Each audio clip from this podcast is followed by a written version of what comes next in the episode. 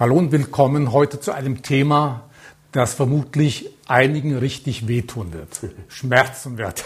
Liegt natürlich nicht an mir, sondern an meinem Gesprächspartner. Und ich habe diesmal wirklich lange überlegt, wie überhaupt beginnen.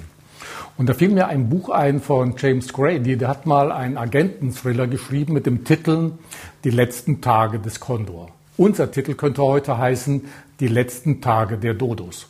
Kennen Sie Dodos? Vielleicht schon mal ein Bild von einem Dodo gesehen? Dodos gab es nur auf Mauritius, auf der Insel Mauritius und sie waren faul, fett und träge. Aber jetzt haben die Dodos ein neues Zuhause, äh, ein neues Land gefunden, das Dodoland Deutschland. Und es gibt sogar einen Bestseller zu diesem Thema, nämlich Dodoland. Und bevor Sie mich jetzt vielleicht gar nicht mehr ernst nehmen, der Autor ist Martin Limbeck, gleich ein bisschen mehr zu ihm, aber er meint damit nicht die Vögel, sondern die Mehrheit der ca. 45 Millionen erwerbstätigen Menschen in Deutschland, denn nur eine Minderheit davon, nämlich etwa 13 Millionen, seien wirklich fleißig und hängen nicht faul in der Hängematte oder sind faul und träge wie Dodos. Dodoland uns geht's zu gut ist der aktuelle Bestseller von Martin Limbeck. Die meisten kennen ihn wahrscheinlich schon. Er ist ein herausragender Unternehmer, einer der besten Experten im Bereich Vertrieb und Marketing, Bestseller-Autor, Keynote-Speaker, Millionär, nicht zuletzt auch ganz wichtig zu betonen. Und mit seinem neuen Bestseller tritt er sicherlich einigen auf die Füße. Martin, ich hoffe, ich habe nicht äh, zu viel versprochen. Ich habe nicht verstanden, warum du das Millionär betonen musstest, aber es stimmt leider. Es stimmt, Oder das heißt leider. Gott sei Dank. Leider, Gott sei Dank. aber das ist ja nicht das Thema, das ist ja nur das Resultat ja. eines Arbeitenden, ja. der halt mehr arbeitet wie andere. Und äh, von daher. Du gehörst zu den wenigen Fleißigen ja. nach deiner eigenen Aussage. Ich kann das bestätigen. Ja, nicht nur nach meiner eigenen Aussage, glaube ich, es gibt auch viele andere, die das bestätigen würden. Und wenn ich die Randnotiz mache, da ist nicht nur Spiegel-Bestseller, sondern auch noch Manager-Magazin-Bestseller. Er ist auf beiden Bestsellerlisten. Also einmal Wirtschaftsbestseller und eben Sachbuchbestseller.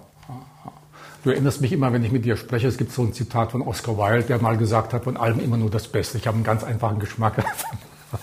Ich hoffe, unsere Zuschauer, Zuhörer finden das jetzt nicht zu übertrieben. Aber wichtig ist natürlich, deshalb habe ich Millionär genannt. Du sagst, die Mehrheit sei einfach faul und träge, nur wenige würden in Deutschland wirklich arbeiten, Werte schaffen. Und dann hören die, okay, Millionär, der hat gut reden, gerade jetzt in diesen schwierigen Zeiten. Dann muss ich betonen, bevor du vielleicht da gleich einsteigst, äh, man sollte ein bisschen was über deine Vita wissen, denn äh, als Jugendlicher, glaube ich, ist nicht übertrieben, was du gehört, bist du eher zur Fraktion der Loser, bist im Ruhrpott groß geworden. Vielleicht, dass du mal ein bisschen darüber zu erzählst, dass alle wissen, du weißt, wovon du sprichst, du weißt auch, was es bedeutet, Drecksarbeit zu machen. Absolut, also danke nochmal für die Vorlage. Ich glaube, auch ein bisschen zu relativieren, bevor die Zuschauer jetzt alle das Video wegklicken und ausschalten.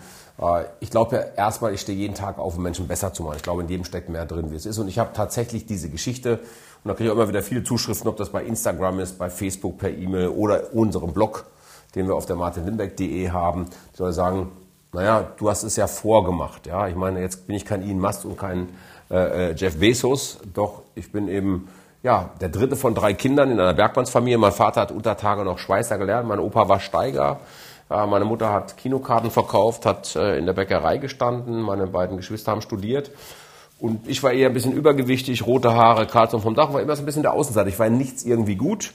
Und mein Durchbruch war wirklich tatsächlich mein Vater, also ich bin in Essen geboren, auf Schalke groß geworden. Heute sage ich immer so aus Spaß schlimm genug. Ne? Mein Bruder ist noch Mitglied von dem Schlümpfe-Verein bin ich mit 13 Jahren verschleppt worden nach Hessen. Mein Vater ist da Geschäftsführer eines mittelständigen Konzerns geworden. Und ich habe oft Glück gehabt im Leben. Ich nenne das auch wirklich Glück, weil ich habe zur richtigen Zeit richtige Menschen kennengelernt. Und da war diese Iris Weber, die noch auf meinem 50. Geburtstag war und dann schon in Rente war. Das war meine Referendarin in Englisch. Die sagte, Mensch, Junge, dein Englisch ist so miserabel, geh mal ein Jahr nach Amerika. Gesagt, getan, ich bin zu meinem Dad, habe meinen ersten Sales-Pitch gemacht und gesagt, du Papa, ich brauche Kohle, aber nicht die ihr Opa und du abgebaut, ich brauche nur Bares ist Wahres. Sagt er, okay. Und wo willst du die herhaben? Sag ich, okay, ich habe verstanden, du bist raus. Bin ich zu Oma gegangen, ich sage, Oma, ich brauche 18.000 D-Mark. Gibt es heute noch IST-Sprachreisen? Und dann muss ich da einen Multiple-Choice-Test machen und einen Sprachtest machen, ob ich für Amerika geeignet bin. Gut, ich bin durchgefallen. Und der Prüfer sagte, sagen Sie mal, junger Mann, mit diesem miserablen Englisch, wie wollen Sie ein Jahr überleben? Schlagfertig war ich damals schon ein bisschen. Ich sagte, wissen Sie, wenn ich es könnte, müsste ich ja nicht hin. Sagt er, wir nehmen Geld. Gut, dann schicken wir dich. Und das war sicherlich das Fundament meiner heutigen Karriere, denn ich habe auch in Amerika wieder Glück gehabt. Ich bin in eine ganz beschissene, ich sag das mal so deutsch, Familie gekommen, kurz vor der Scheidung. Die hatten einen Sechsjährigen, den sollte ich Deutsch beibringen. Ich habe es erstmal mit deutschen Tugenden probiert, Gehorsam und Disziplin, weil der Typ hat weder gehört noch war der ordentlich, also nix. Ja, und das ist auch mit dem Zwinkern zu sehen. Ja. Ähm, und habe die 11. Klasse übersprungen, habe einen Highschool-Abschluss gemacht, wie der Amerikaner auch. Und an meiner Schule gab es den Hausmeister, äh, James Brazil, hat mal die Golden Gloves gewonnen im Boxen. Und der hat nebenher, wie die meisten Amerikaner in durchschnittlichen Neighborhoods oder Bundesländern oder Bundesstaaten heißt es drüben ja, ähm, der, der musste sich Geld dazu verdienen. Viele meiner Lehrer hatten einen Zweitjob. Und er hatte eben Landscape Service gehabt. So habe ich für reiche Leute Rasen gemäht, mit der Schnee geschaut, meine ersten 1000 Dollar gemacht und da war für mich klar, wow, erst schaufeln, dann scheffeln. Gibt ja auch einen Vortrag von mir zu, ich sage es auch im Buch. Da war klar, du kannst dein Leben selber in die Hand nehmen. Und für mich war damals mit 17 klar, ich werde Millionär und fahre Porsche. Meine Mutter behauptet heute, ich hätte schon mit sechs Jahren jedem auf dem Campingplatz das Ganze erzählt. Und dann habe ich eine Lehre gemacht, kürz wieder ab, nebenher gejobbt schon. Dann war ich im Kopierervertrieb sehr erfolgreich und habe mich mit 28 Jahren schon selbstständig gemacht in einem Franchise-System als Trainer, Speaker. Gab es damals noch nicht, das war noch reines Training nur. So, und heute stehen wir da mit vier Companies, über 100 Mitarbeitern und ähm, ja, bin meinen Weg gegangen. Und Unternehmertum ist, glaube ich, relativ einfach, das unterschätzen ganz viele. 24-7 ein Leben lang. Äh, Martin, ich habe vorhin eine Zahl genannt. Wir haben etwa 45 Millionen erwerbstätige Menschen in Deutschland. Davon sagst du, die Mehrheit sei faul und träge wie Dolus. Nur 13 Millionen Menschen würden arbeiten. Wie kommst du auf diese Zahl? Also 45 Millionen ist klar, kann man irgendwo nachlesen. Aber wie kommt die Zahl 13 Millionen zustande? Hm, relativ einfach. Also ich sage jetzt mal erstmal natürlich polarisiert so ein Buch aus. Wenn ich es grau geschrieben hätte, jetzt keiner gekauft, deswegen schwarz-weiß und jetzt sage ich, die sind faul und träge. Ich glaube tatsächlich, dass viele Menschen bequem geworden sind. Warum? weil viele diesen Eindruck haben, Fahrt die Staat wir es richten. Ja, weil wir natürlich viel machen, sehen wir auch gerade in der aktuellen Zeit. Ja, ich wäre letzte Woche da bei Bild TV gewesen, da ging es um das Thema 65 Millionen Paket für bis zu 31.000 D-Mark brutto Einkommen im Jahr. Und in, mit 60.000 gilt du als reich. Bei mir ist 60.000 noch lange nicht reich mit 42 Prozent Steuern. So. Wie komme ich drauf? Relativ einfach. Wenn du mal siehst, es gibt eine sogenannte Gallup-Studie, der sogenannte Engagement Index, also wie Menschen engagiert im Unternehmen arbeiten.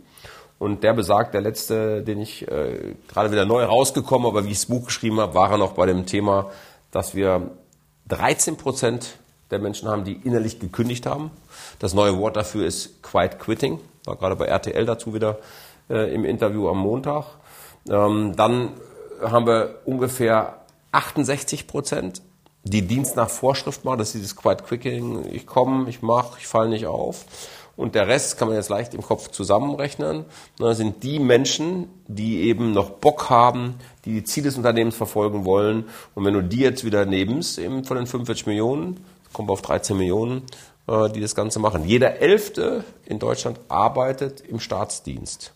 Und die jungen Menschen suchen heute alle nach Sicherheit, da geht kaum noch einer ein Risiko ein. Und ich erlebe es immer wieder bei meinen Kunden und auch bei mir selber im Vorstellungsgespräch, die haben Forderungen, das hätten wir in dem Alter gar nicht gehabt. Also da haben wir erst gesagt, erstmal, was darf ich denn, wie darf ich überhaupt hier anfangen? Heute muss ich bewerben. Das stimmt. Als Arbeitgeber.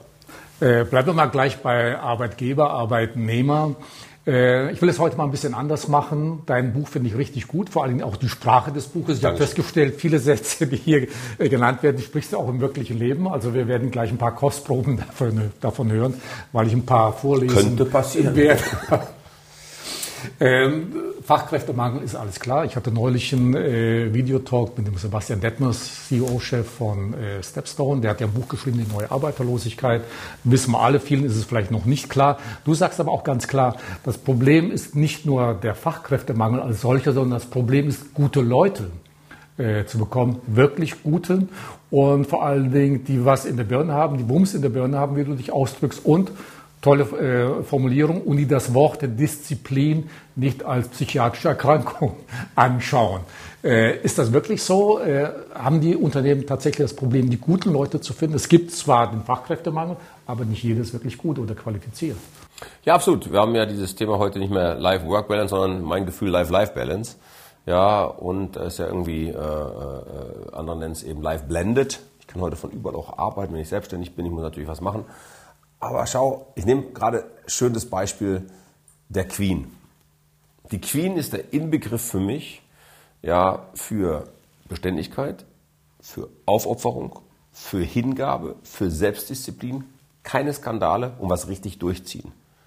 Jetzt sagen viele, ja, Entschuldigung die Queen ist ja klar, die Queen von England. Nee, ist nicht klar. Ähm, die hat das echt durchgezogen. Die war so, die war auf jedem Termin, das war irgendwann mal ein Skandal, die war immer gut gekleidet. So, und ich reduziere Erfolg heute auf Selbstdisziplin. Und machen wir uns nichts vor, das Leben ist teuer. Ich habe gerade heute von jemandem gehört, äh, aus dem Energiekonzern heraus, die haben eine Studie, dass im Dezember 60 Prozent der Arbeitnehmer in Deutschland oder 60 Prozent der Bundesbürger besser gesagt, ja, wahrscheinlich kein Erspartes mehr anhäufen können oder etwas sparen können, weil sie das Geld für Energie brauchen. So. Und Pater oder Professor Martin Seligmann nennt es die erlernte Hilflosigkeit. Viele Menschen verlassen sich darauf, dass der Staat es richten wird, dass jemand anderes für sie richten wird. Und wir haben eben nicht mehr dieses, ja, sich die Hände dreckig machen. Erst schaufeln, dann Chefin ist ja ein Begriff von mir. Wir haben jahrelang nur äh, kolportiert, du giltst was als Mensch, wenn du studiert hast. Ja, ich habe viele Konzerne und Mittelständler und das meine ich überhaupt nicht despektierlich, äh, weil wir alle ja so drauf waren. Ja, ich habe auch zu meinem Sohn gesagt, also Junge, ohne Masterstudium heute keine Chance mehr. Aber was ist denn mit, mit dem Ausbildungsberuf? Weil wir erleben ja bei ganz vielen Menschen dieses Thema, dass sie keine Praxiserfahrung haben. Nur mal ein ganz einfaches Beispiel. Ich habe gerade zu tun mit einem Berater einer großen Beratungsgesellschaft in Deutschland, der uns öfters mal einsetzt äh, im Trainingsbereich, wenn Praktika gebraucht werden, sage ich mal liebevoll. Und der sagte, letztens hat er mit seinem Schwager telefoniert und war bei seiner Schwester, also Schwager, äh, junge Leute noch, äh, gerade frisch verheiratet, der hat gerade sein Studium fertig. Und jetzt halte ich fest, der hat BWL studiert und hat ein Angebot für 48.000 Euro Erstgehalt. Da sagte er doch tatsächlich, also unter 60.000 fange ich ja nicht an. Also nochmal, keine Praxiserfahrung. Wo nimmt er das her? Da sagt er auch, war ich echt extrem schockiert über meinen äh, äh, Schwager, dass der so eine Denke hat. Und das erlebe ich halt sehr häufig. Und äh, das ist etwas, was wir nicht kennen. Jede Generation hat ja über irgendwen geschimpft. Nur irgendeiner muss die Party ja bezahlen. Wir haben 1,7 Billionen Staatsverschuldung. Davon sind 700 Billionen in den letzten zehn Jahren dazugekommen. Und jetzt schau dir mal unsere Regierung an. Und ich bin weit weg vom Politiker-Bashing. Ja, nur da findet ja kein Praktiker statt. Also dass wir einen Krieg in der Ukraine haben, brauchen wir nicht darüber diskutieren. Und dass es auch ganz schlimm ist, was der Putin da macht, dass das ein Kriegsverbrecher ist, alles super. Aber jetzt ist dieses Zwergenland Deutschland da und versucht dagegen in, in der Energiekrise anzustinken, in Anführungsstrichen. Darfst du ja auch oft nicht laut sagen, aber naja, wir haben nun mal Kernkraftwerke, wir haben Kohlekraftwerke, wir könnten das richten, aber nein, wir wollen sauber bleiben. Und ich mag Herrn Reitzle sehr, er hatte irgendwie so einen Brandbrief, so einen schönen Artikel letztes Jahr noch in der Süddeutschen oder Frankfurter, ich weiß nicht mehr genau, aber der hat es schön beschrieben. Er sagt, wir sind so ein großer Tanker gerade auf der Welt. Vorne Scheunentor offen, hin Scheunentor offen und dann gibt es dieses kleine Mauseloch auf diesem Schiff des Deutschland. Und die wollen jetzt die Klimakrise retten. Und da fehlt mir halt tatsächlich der Pragmatismus, da fehlt mir Unternehmertum, da fehlt mir Leadership, da fehlt mir ähm, Weitsicht. Und das ist auch das, was ich bemängel, äh, ganz klar. Das habe ich letzte Woche beim Hangar gesagt, wie ich, wie ich eingeladen war, Hangar 7 in der Talkshow. Wir haben keine positiven Botschaften mehr. Ja, wir sind gerade in einem großen Dilemma. In vielen Dingen. Du hast gerade gesagt, ja, äh, wir haben alle das Thema irgendwie nicht drauf gehabt. Oh, da gehen ganz viele Menschen auf einmal in Rente, die Babyboomer nämlich. Wir haben einfach Personalthemen. Wir haben die Pandemie gehabt, die die Menschen extrem dünnhäutig gemacht haben. Ähm, wir haben viel mit Depressionen zu tun. Äh, jeder vierte ist übergewichtig in Deutschland. Also wir haben ganz, ganz viele Themen. Aber wo stellt sich einer und sagt, ja, das ist schlimm, aber wir packen gemeinsam an. Und da gehen wir jetzt durch. Also es fehlen Leitbilder, wie ich sie gerne nenne. Menschen, die positive Botschaft nochmal ausgehen. Jetzt hat mir letztens einer geschickt, ich glaube, war in der Zeit ein, ähm, ein Kolumnist, ein Journalist, der geschrieben hat, naja, bei allem Dilemma, was da ist, äh, freue ich darüber, dass du morgens aufstehst, atmen kannst, ein Dach über dem Kopf hast. Also so einfache Dinge, die wir einfach vergessen. Ist in so einer Zeit auch schwierig. Nur, es ist ja, wie es ist. Wir werden ja eine Rezension kriegen, also das kannst du ja absehen. So, und dann muss ich mir auch mal überlegen, ob ich mir nicht zu schade bin, vielleicht auch mal noch einen Nebenjob zu machen, zwei Jobs zu machen oder vielleicht auch mal einen Job zu machen, den ich nicht will. Ich kriege von ganz vielen Kunden auch gespiegelt, ja, also umziehen für einen Job heute will ich nicht mehr. Ich will hier schön in meiner Gemeinde bleiben, in meiner Stadt bleiben. In Amerika, und klar, Amerika andere Verhältnisse, aber nur mal als Vergleich. Der durchschnittliche Amerikaner zieht siebenmal in seinem Leben um, aber nicht in derselben Stadt, sondern in 51 Bundesstaaten. Also, verstehst du? Naja, klar. Äh, du hast vorhin schon mehrmals äh, die Vokabel benutzt, scheffeln statt schaufeln. Und du hast ja eben auch mal die junge Generation angesprochen, auch mit der gehst genau, du die wollen erst scheffeln, dann schaufeln und ich habe ja, gelernt, erst schaufeln, auch mit der Klimagemeinde und da habe ich mir einen sehr schönen Satz, sehr prägnanten Satz formuliert, was so über die Klimagemeinde sagt. Und jetzt, liebe Klimagemeinde, müsst ihr ganz, ganz tapfer sein. Und dann, weil du eben sagst, um auch Klima zu schützen, in Anführungszeichen, müssen Werte geschaffen werden. Ja? Also wir brauchen Substanz und. Wer soll es zahlen? Wer soll es zahlen? Wir machen fahrlässig gerade. Ja, also mein Sohn ist wird Montag 27. Ja, der wird es noch einigermaßen hinkriegen, weil er eben aus einer Generation kommt, wo wir die große Erbengeneration haben, wo der keinen Mangel mehr kennt, aber die Kinder von ihm. Ja, also meine Enkelkinder, die ich dann hoffentlich noch nicht so bald habe, obwohl ich bin ja schon Stiefoper äh, und ist auch schön, ähm, die, die werden das irgendwann hier zahlen müssen. Irgendeiner muss ja die Party bezahlen, die wir hier gerade anrichten. Ja, äh, nimm mal nur das Thema, ich wohne ja hier auf, äh, in der Pampa am See. Seit einem Jahr liegt jetzt Glasfaser bei den Privathäusern. Die drei größten Gewerbetreibenden hier, mein Bauer gegenüber, den Apfelbauern haben sie außen vor gelassen, wird irgendwann nachgebuddelt, weil irgendwie hat das keiner gesehen. Oh mein Gott. Aber seit einem Jahr liegt jetzt dieses orangene Kabel, siehst ja die Antennen vor den Häusern, nicht angeschlossen. Das ist ein Dilemma. Ich wohne jetzt seit 2016 hier, die Straße war immer schlecht, dann haben die ausgeteert, immer wieder mal repariert. Ich denke mir, warum reparieren die die immer wieder? Weil alle zwei Jahre. Jetzt haben sie komplett einmal gemacht. Und da denke ich mir, warum nicht einmal richtig? Also wir haben so viele Baustellen äh, an Überbürokratie, an zu Kompliziertheit, an Steuergesetzen. Ähm, und, und, und, und das ist halt extrem schwierig. Ja. Ich hatte gerade eine Prüfung, ich sage immer in die Kamera, hoffentlich schade ich mir nicht selber, denke ich manchmal, aber ich muss das einfach mal loswerden. Ja, du siehst es hier, ich habe ja hier ein Aquarium. Da hat die Prüferin mit meinem Steuerberater darüber diskutiert, dass ich ja wohl, das ist ein Raumteil, das ist einfach ein Objekt, gerne Fische mag. Also müssten wir ja von dem Reinigen und von dem Warten nochmal einen Prozentsatz abnehmen, weil wahrscheinlich sitze ich abends hier, Lonely Cowboy, um zum Runterkommen gucke ich mir die Fische an. Oder meine Privathandy-Rechnung mit 20% Eigenanteil ist zu hoch. Jetzt muss man mal sehen, wurde glaube ich jetzt auf 35% oder 30 erhöht. Wenn man mal die Krux sieht, ich habe 110 Euro Pauschale, also eine Flatrate im Jahr. Also wir nehmen jetzt von 1200 Euro nicht 20, sondern 30 Prozent und denkst dir, haben wir keine anderen Sorgen? Und das macht mir Sorge, dass auch die bestraft werden. Wahrscheinlich kriegen wir jetzt auch nochmal richtig Chemie und das Video, aber nimm mal so, so, so eine verrückte Geschichte. Ich arbeite auch noch gerne. Aber jetzt ist Folgendes passiert an Flughäfen. Ich habe es nicht mitbekommen. In Düsseldorf gibt es keinen Priority-Check-In mehr. Was ist ein Priority-Check-In? Der ist ja nicht dafür da, weil du so toll bist, sondern der ist einfach da für Businessreisende, dass sie schneller ans Geht kommen und nicht in Urlaub fliegen.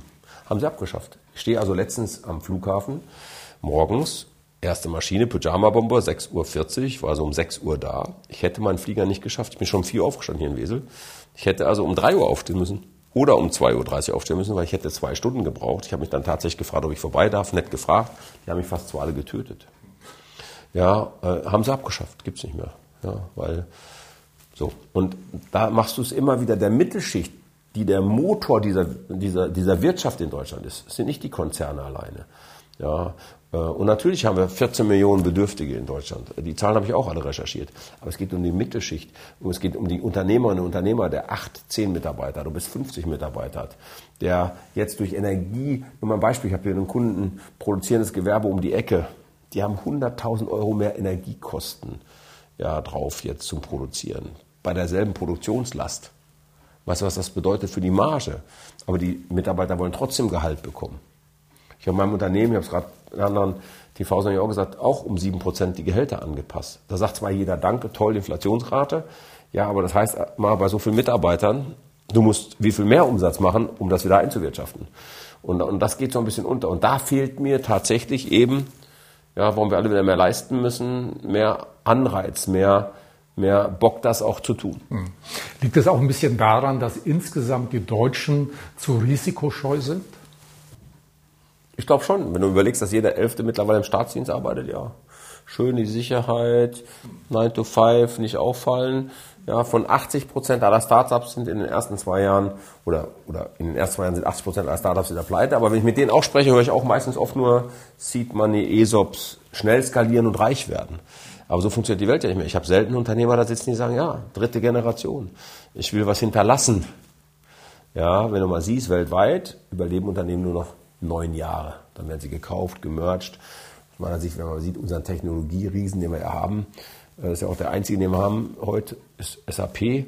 Wenn die heute nochmal neu starten würden in Deutschland als Startup, würden die nicht so groß werden würden, weil die irgendeiner, aus meiner These jetzt, kann ich nicht beweisen, aber aus meiner These vorher gekauft werden würden. Ähm, ist es denn aber jung, gerade jungen Menschen vorzuwerfen in unserer heutigen Zeit, du hast selber gesagt, Pandemie, Ukraine-Krieg, steigende Energiekosten und, und, und, dass sie jetzt mehr auf Sicherheit setzen und tatsächlich das Risiko einfach scheuen?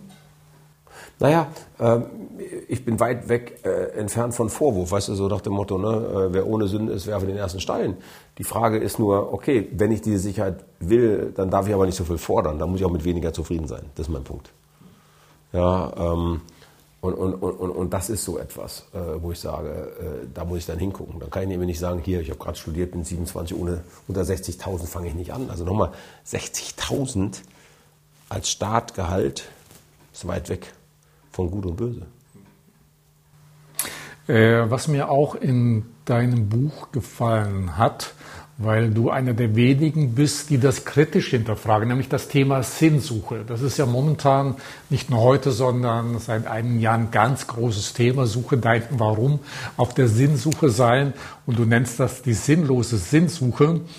Und äh, du sagst selber, äh, manchmal habe ich den Eindruck, dass das ganze Land auf Sinnsuche ist. Und schon wenn ich höre, wenn jemand sagt, ich muss eine Auszeit nehmen, rieche ich die Ausrede. Oder die Burnout-Fraktion äh, und solche Dinge, dass du das alles nicht so ganz ernst nimmst. Muss man nicht trotzdem ein bisschen Verständnis stopp, haben? Stopp, stopp, stopp. Äh, das ist jetzt eine Interpretation. Ich nehme das schon ernst, aber ich glaube halt einfach, dass, und ich arbeite ja auch mit Profis zusammen, eine meiner engsten Freundinnen, äh, Doktorin für Burnout, die sagt, es werden viele Erschöpfungen unter ein Burnout gepackt. Viele Erschöpfungen als Burnout nicht erkannt. Das ist natürlich eine ganz ernstzunehmende Krankheit. Da brauchen wir gar nicht drüber diskutieren.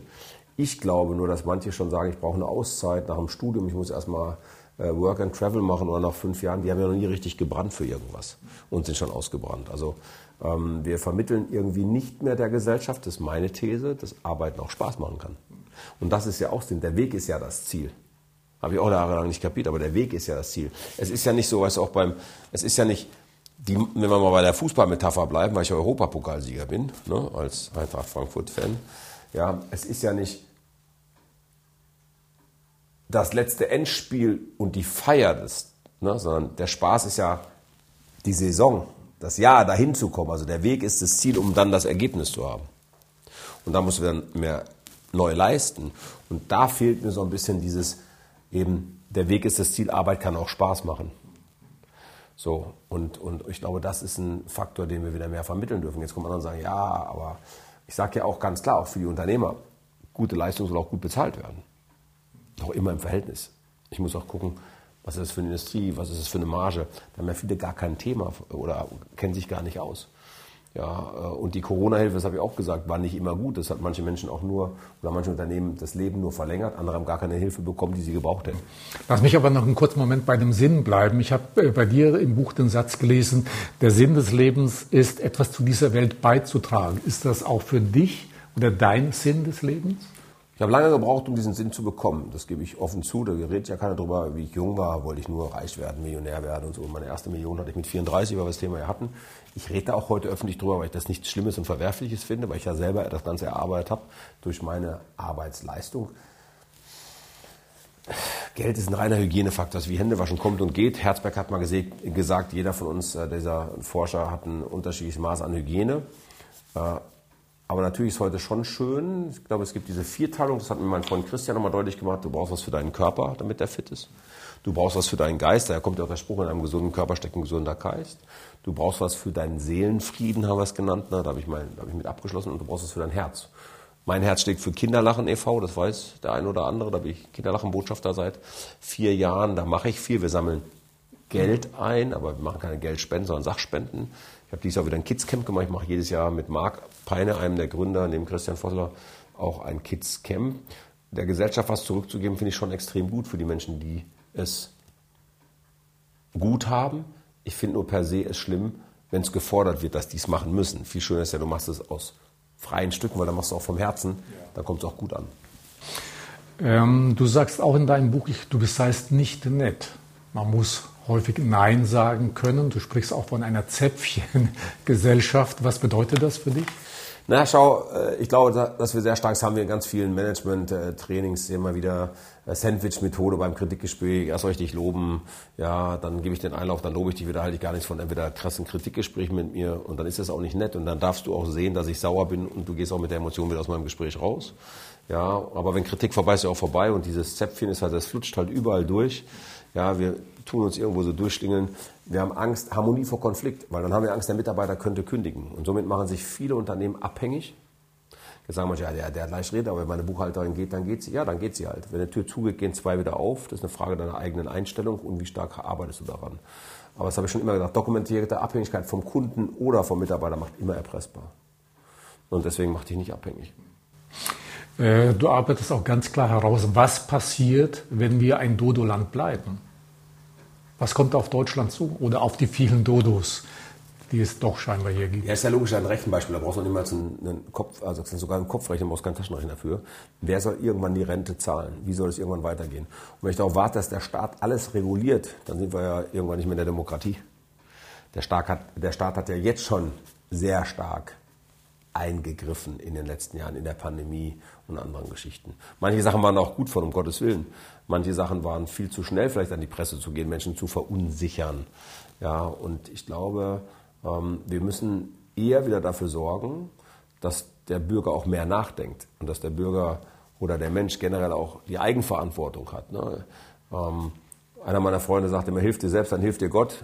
Ein platter Spruch vielleicht an einer anderen Stelle oder dann wir sagen jetzt ein Kalenderspruch. Da ist ja viel dran. Was tue ich denn selber dafür, dass es mir gut geht? Ja, und wenn ich dann sehe, dass eine Agentur für Arbeit die Regularien mindert, dass jemand nicht mehr nachweisen muss, ob er sich einen Job gesucht hat, dann mache ich mir schon Sorgen. Und natürlich haben wir alle einen Traumjob vor uns, aber wenn ich in dem Job gerade nichts finde, dann muss ich vielleicht auch was anderes machen, um meine Familie zu ernähren. Und da möchte ich eben auch an den Menschen appellieren, dass er eine Eigenverantwortung hat. Ich glaube eben nochmal, dass in uns allen, in dir, in mir, in jedem mehr drinsteckt, wie wir glauben nur den Mut zu haben, auch mal den Weg zu gehen und mit Rückschlägen klarzukommen.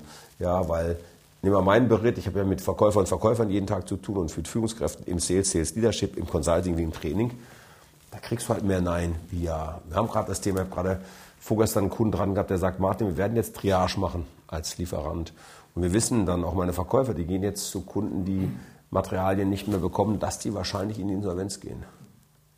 Und wir haben 20, 30 Jahre Beziehung. Dass das, was für den Menschen macht, ist ja wohl klar. Da musst du auch extrem Mitgefühl haben. Aber die Frage ist, okay, es ist, wie es ist. Da haben wir uns ja rein manövriert. Nicht nur durch die Politik alleine, weil wir haben es ja zugelassen, wir haben sie auch gewählt. Ja, sondern was machen wir jetzt gemeinsam, um da wieder rauszukommen? Und diese Botschaften fehlen mir. Da fehlen mir Lösungen. Und wir wollen immer noch die Gutmenschen sein. Ich bleibe aber bei dem Thema Energiepolitik. Das könnten wir schnell lösen. Und wir kommen gleich mal zu den Lösungen. Was mir auch aufgefallen ist, du sprichst auch das Thema Digitalisierung an. Du beschäftigst dich ja selber mit digitalem Vertrieb. Sind wir oder haben wir die Pandemiezeit wirklich genutzt, um da Nein. ein bisschen nach vorne zu kommen? Nein. Also ein bisschen ja. Aber das heißt sogar, wir haben alle Zoom benutzt, äh, Microsoft Teams. Ist aber das, das ist ja keine Digitalisierung. Nein, ja. das ist ja nicht. Ne, nimm mal das Beispiel, ich kann mich gut daran erinnern, einer meiner Geschäftsfreunde, heute Freund, der sagte, ich habe mir mal den Spaß gemacht, er hat zwei Söhne und wollte mal gucken, was ich an äh, digitalen Büchern kriegen kann für meine Söhne zum Lernen zu Hause. Da gab es ein, ein Buch für Lehrer mit der Disk noch. Ja, für die jungen Menschen mal Google Disk. Ja. Ähm, und äh, dann gab es ein Lehrerbuch und tatsächlich dann doch ein, ein, ein E-Book. Der Rest geht, geht gar nicht da. Ja. Und äh, da sind wir so weit hinterher, was das betrifft. Ne. Eine Kundin erzählte mir, ihre Tochter war krank und durfte nicht in die Schule, eben wegen Covid. Das, dann bringe ich mein Handy, dann kann die wenigstens am Unterricht teilnehmen. Dann war wieder Unterricht. Nee, durfte sie nicht, weil es wegen Datenschutz nicht geht. Das, so. Also da, da sind wir so weit weg von Digitalisierung, ist der Wahnsinn. Hast du Hoffnung, dass es besser wird in dem Bereich? Äh, Deine Erfahrung, du hast ja viele Hoffnung Unternehmer als Kunden. Hoffnung ist aufgeschobene Enttäuschung, Hoffnung mhm. kannst du sonntags in der Kirche, sage ich immer so aus Spaß. Natürlich glaube ich, dass es besser wird, aber wir haben natürlich viele Jahre verpennt. Äh, es wird sehr, sehr schwer sein und auch sehr viel Geld wieder verschlingen, um das aufzuholen. Natürlich werden wir es aufholen. Die Frage ist nur, sind wir dann noch wettbewerbsfähig? Alle redeten früher immer von China und Asien. Die Inder haben die Menschen total äh, vernachlässigt, die überholen gerade die Chinesen. Und wenn du mal siehst, statistisch jeden Tag kaufen zehn Ausländer eine deutsche Firma. Das macht mir Sorge. Für Deutschland. Gut, und viele Weltmarktführer gehören jetzt Chinesen. Das beste Beispiel ist KUKA äh, in Augsburg, die jetzt den Chinesen. So, die ersten pleiten sie es ja auch schon, ne? Hakle, äh, Görz, ja, und äh, das ist erst der Anfang. Die jungen Unternehmer sind gestern auf die Straße gegangen, haben ein Video gemacht mit Sana Rösner vorneweg und haben auch nochmal deutlich gemacht, was da passiert gerade, was die Politik nicht sieht. Und ich weiß vom Volker Jung auch, gibt es auch eine Presseveröffentlichung, weil ich ihn kenne, Hakle, wir haben auch schon zusammengearbeitet, der hat die Politik ein paar Mal angeschrieben, angemalt, Diskussionen gehabt, aber da ist einfach zu wenig passiert. Äh, du machst ja in deinem Buch diesen Dodos nicht nur schwere Vorwürfe aufgrund dessen, dass sie wenig Leistung bringen, einfach nicht zu den Fleißigen gehören, sondern sich einfach faul in der Hängematte sich bequem machen. Du bringst aber auch gleichzeitig Lösungsvorschläge. Also was muss passieren? Was muss getan werden, dass wir von dem Dodoland Deutschland wieder zum Leistungsland Deutschland werden? Ich habe es vor kurzem bei, äh, ich bin ja Wirtschaftssenator bei der Vereinigung gesagt, das hat mir nicht gefallen, dann sagten wir ein paar Unternehmen, wir brauchen eine Elite. Nein, wir brauchen keine Elite aus meiner Sicht, sondern wir brauchen ein anderes Schulsystem, wir brauchen andere Schulfächer, wir müssen viel intensiver aufklären auf, was es heißt, Unternehmer zu sein, Selbstständiger zu sein oder vom Selbstständigen zum Unternehmer. Ähm, wir brauchen ein anderes System. Schau, ist ja heute noch so. Ich habe in der neunten Klasse ein Praktikum gemacht, vier Wochen, ja, damals in einem Ventilwerk eines großen deutschen Autokonzernes aus dem Schwabenländle. Danach wusste ich nur eins, Werkzeugmacher werde ich nicht. Das war auch der einzige Beruf, den ich ausschließen konnte. Da wusste ich auch nicht mehr. Äh, wir brauchen auch in der, in, natürlich in der Erziehung einiges anderes. Und wir brauchen natürlich auch mehr Disziplin wieder zu Hause. Ja, äh, das macht mir auch Angst, denn machen wir uns nichts vor, die Digitalisierung und Automatisierung, die viele auch als Digitalisierung nennen, aber es ist ja ein Unterschied, ob ich was automatisiere und digitalisiere. Ähm, wir, wir müssen den Menschen auch mal wieder deutlich machen, dass Insta nicht das Leben ist dass nur schöne Urlaube, schöne Menschen, schöne Autos, schöne Filter vor den Fotos, äh, dass aber auch Rückschläge natürlich dazu gehören, dass auch dazu gehört, dass du äh, äh, wenn du ein gewisses Alter in Deutschland zum Beispiel hast, ne, als 50-Jähriger hast du ja fast kaum noch eine Chance, in Deutschland einen Job zu bekommen. Das bemängele ich, dass du dann schon als Mensch zweiter Klasse giltst. Und ich glaube, das sind so Themen, an denen wir arbeiten müssen. Wir müssen Arbeit attraktiv machen, wir müssen Ausbildung attraktiv machen. Und nachdem mein Buch rausgekommen ist, hast du gesehen, unser Bundespräsident sagt auf einmal wieder ein soziales Ja. Ja, wir haben keine Lkw-Fahrer mehr. Warum? Weil wir keine Wehrpflicht mehr haben. Auf einmal gehen wir Milliarden wieder raus jetzt auf einmal, weil einer erkennt, oh, ist doch nicht so easy, dass Weltfrieden herrscht. Ja, ähm, macht die Bundeswehr wieder attraktiv als Ausbildungsberuf zum Beispiel. Also es gibt viele Möglichkeiten. Ich habe natürlich auch nicht die eine Lösung.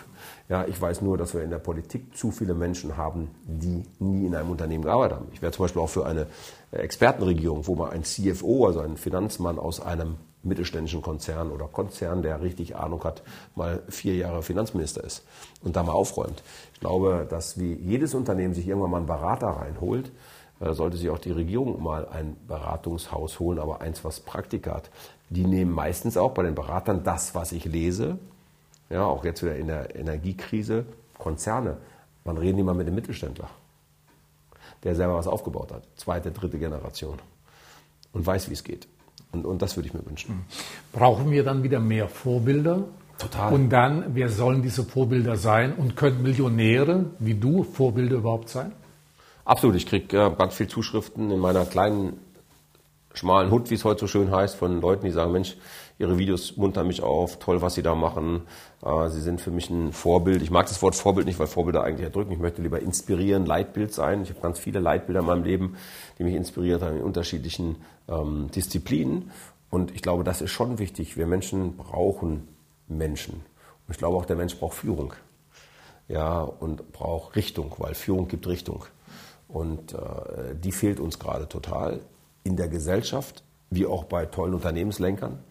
Ähm, weil guck mal, früher hatten wir die Namen wie einen Daimler, wie einen Siemens, wie einen Würth, wie einen Fischer, wie einen Krupp von Trigema. Wo sind die heute? Wen nennen wir denn heute? Heute gehen wir nur noch rüber nach drüben. Frag mal die jungen Menschen, wen die haben. Da kommt Steve Jobs, da kommt Jeff Bezos, da kommt Tesla, Elon Musk, aber da kommt kein deutscher äh, Unternehmer, wo die sagen, boah, das ist aber einer. Ne? Jetzt haben wir ein bisschen mit BioNTech was gehabt, äh, das Ehepaar. Aber ansonsten, wann nennt ihr mal jemanden einen, einen Unternehmer oder eine Unternehmerin in Deutschland als Vorbild?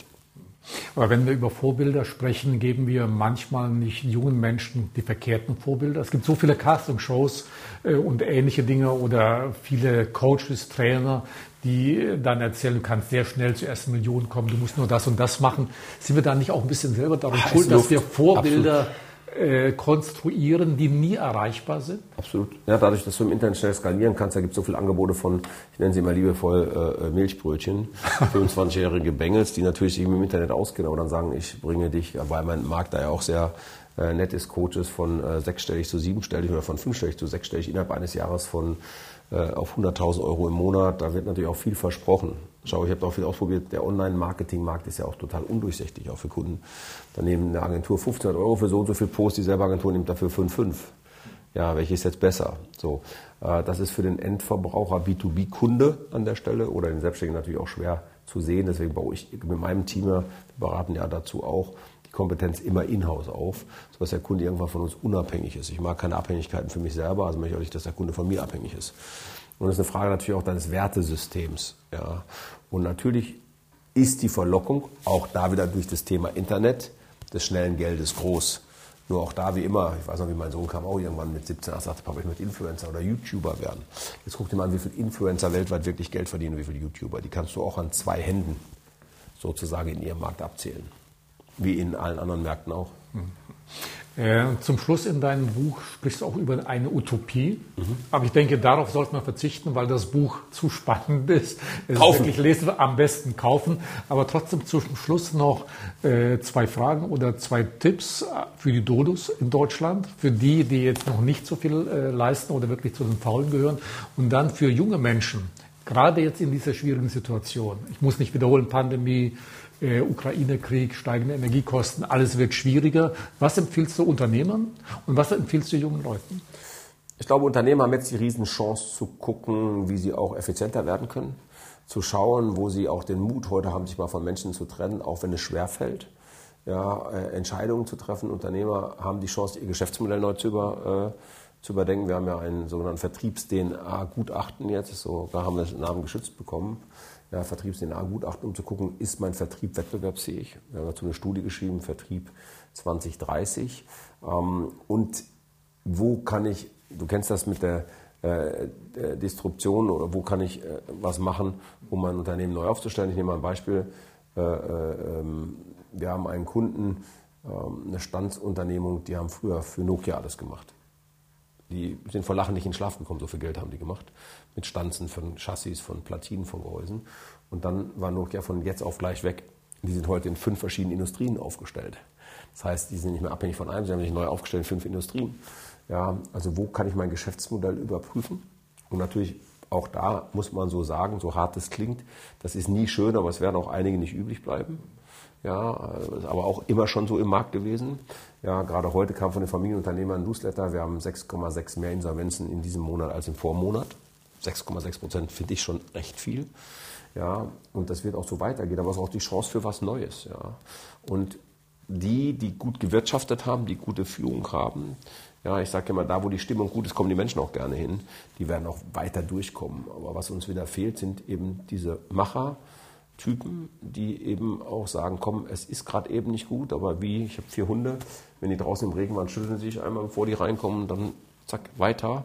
Und, und, und so ist es jetzt auch. Ich habe auch eine Firma, die werde ich jetzt äh, äh liquidieren, weil wir da auf was gesetzt haben, dass das Geschäftsmodell jetzt nicht mehr funktioniert. Und äh, das ist doch dann völlig in Ordnung. Ich habe aber was riskiert. Also sei auch nicht sauer mit dir, wenn du mal was riskiert hast und schiefgelaufen ist. In unserer Gesellschaft auch in Amerika, äh, ist anders wie in Amerika. Den Vergleich bringe ich gerne mal, weil ich gerne in den USA bin und eben dort zur Schule gegangen bin und auch viele Freunde habe. Wenn du zwei Pleiten gemacht hast, die dritte Firma gründest, sagen viele, jetzt weiß ja, wie es geht. Rudolf, also mach. Und hier, wenn du einmal eine Insolvenz hattest, dann bist du geächteter, dann bist du ein Versager, dann bist du ein Loser. Ja, und das finde ich total falsch. Da hat mal einer was riskiert. Ja, okay, der durfte lernen, aber der macht weiter. Und, und das finde ich cool. Und für junge Menschen studieren oder Azubi? Ich tendiere, dafür ist auch so eine Lösung ja in meinem Buch. Ich würde immer äh, nur, äh, wir haben jetzt auch davon wieder zwei eingestellt, Werkstudenten. Ich finde immer, es müssen eine Kombination aus Arbeiten und, und, und äh, Schule sein. Ich nehme mal meinen eigenen Sohn jetzt.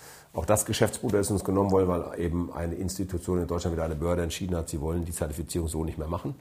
Ja, dann hat man ihm mit einer E-Mail freitags nachmittags um 15 Uhr mal sein Geschäftsmodell weggemacht ja, der dann auch seinen Bachelor gemacht hat, jetzt drei Jahre eine Firma aufgebaut hat, Marktführer geworden ist, solides Einkommen äh, und jetzt nochmal sein Masterstudium macht. Ich glaube, beides ist gut. Also wenn du mich fragst, sollte es immer einen Praxisanteil geben und der geht halt nicht im reinen Studium. Ja, Martin, herzlichen Dank Ich muss, wir kennen uns ja schon jetzt auch ein paar Jahre, glaube ich. Wir hatten ja auch schon zwei Talks miteinander gehabt, Vertrieb und Verkaufen. Immer schön mit dir. Und ich muss sagen, nicht weil du, weil du Millionär bist, Ungewöhnliches geleistet hast.